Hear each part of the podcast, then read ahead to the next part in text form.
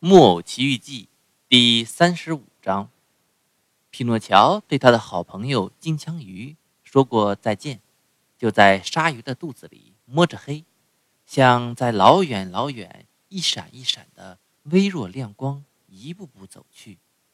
他走着走着，只觉得脚踏在滑溜溜的油腻水坑里，油腻的水发出炸鱼一样的气味，使他觉得像是在大斋期。他越是往前走，火光就越是亮，越是清楚。他走啊走啊，等他走到跟前，他可是看到什么了？就让诸位猜上1000次，诸位也别想猜出来。他看到一张小桌子，上面摆着吃的，还有一支点着的蜡烛，插在一个绿色的玻璃瓶上。桌子旁边坐着一个小老头，头发胡子白得像雪，或者说白得像切开的面包。这小老头正在那里嚼着一些生猛的小鱼，这些小鱼太生猛了，有时他吃着吃着就打他嘴里跳了出来。可怜的匹诺乔一看见这个人，马上感到大喜过望，差点都要昏倒了。他想笑，他想哭，他想说许多许多话，可结果只能乱叫一通，结结巴巴地说些无头无尾、前言不搭后语的话。最后他也好容易拼发出一阵欢呼，张开胳膊扑过去搂住小老头的脖子，叫了起来：哦，我的爸爸，我终于又找到你了，从今往后我永远永远永远不再离开您。我的眼睛看见的是真的吗？小老头插着眼睛回答说：你当真是我亲爱的匹诺乔吗？是的是的是的，真是我，您已经饶恕我了，这不是真的吗？哦，我的爸爸，您多么好啊，想一想吧，我却是那么……哦，只要您知道多少不幸噼里哗啦地落到我的头上，我碰到了多少倒霉事情啊！您想象一下吧，我可怜的爸爸，您那一天卖掉了您的上衣，给我买了一本识字课本让我去上学，我却溜去看木偶戏。木偶戏班班主想把我扔到火里去烤他那只小羊，后来也是他给了我5个金币，叫我带回家给您。可我碰到了一只狐狸和一只猫，他们带我到红虾旅馆，他们在那里狼吞虎咽。后来我一个人夜里离开旅馆，遇到2个杀人的强盗，他们追我，我跑，他们追我，使劲跑，他们使劲追我，跑啊跑，他们追啊追，最后他们还是捉住了我，把我吊在一棵大橡树的树枝上。后来一位天蓝色的美丽仙女派车把我救走，大夫看过我以后，马上说，如果他没有死，那就是还活着。这时候我忽然说了个谎，我的鼻子就长起来，长得连房门也出不去了。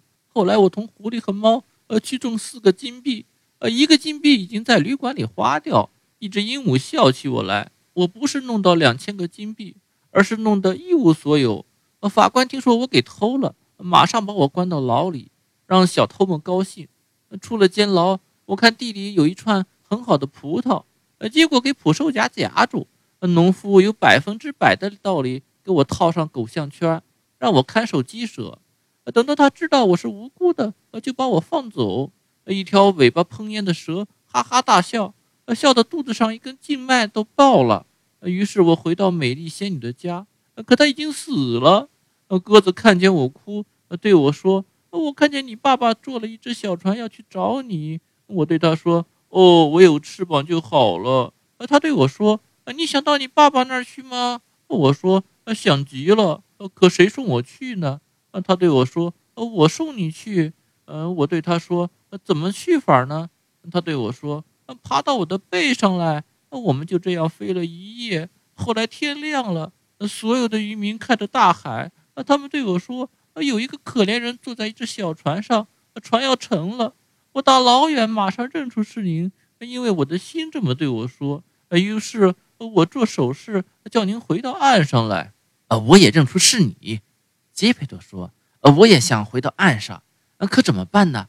大海波涛汹涌，一个大浪把小船打翻了。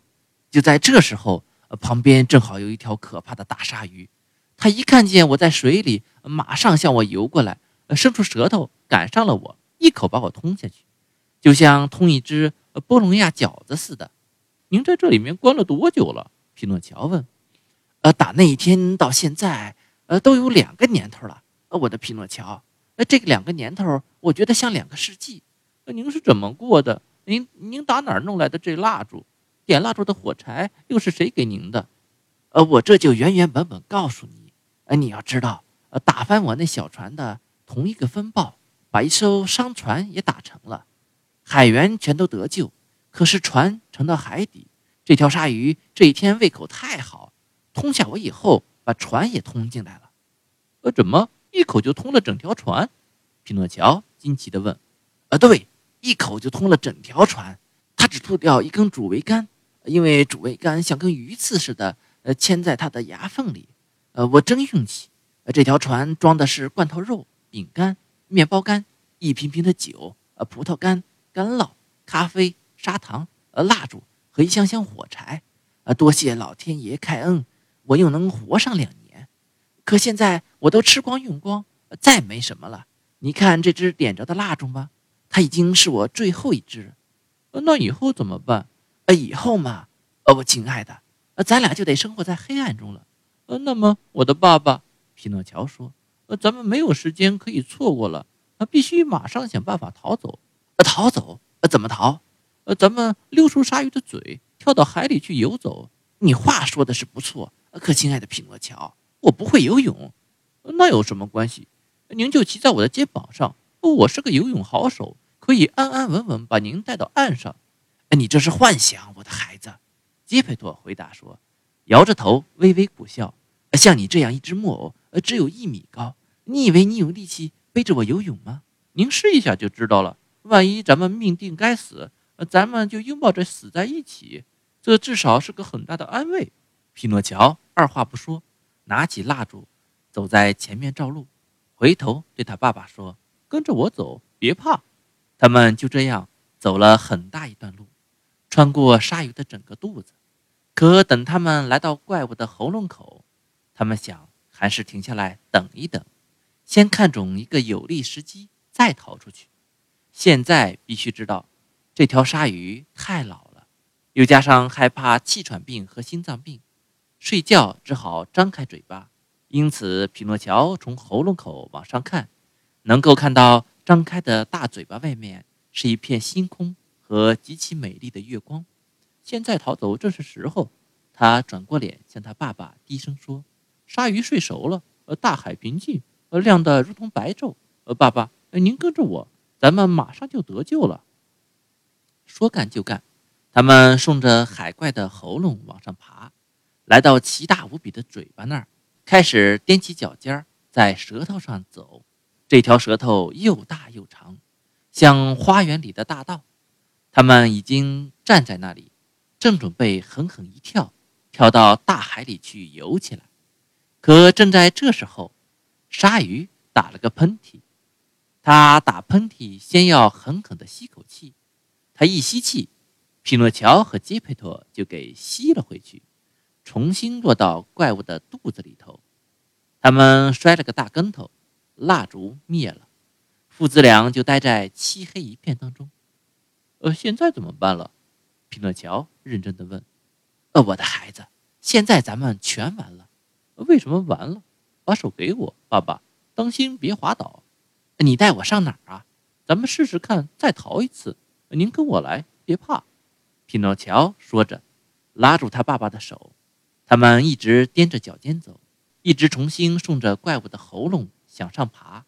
接着他们走过整条舌头，爬过3排牙齿。在狠狠的一跳之前，木偶对他爸爸说，骑到我的肩膀上，抱得紧紧的，其余的我来想办法对付。杰佩托在儿子肩膀上一坐好，匹诺乔就蛮有把握地跳到水里游起来了。大海平静无波，月亮发出全部光华，鲨鱼继续安心大睡，睡得那么熟，甚至开大炮也轰不醒。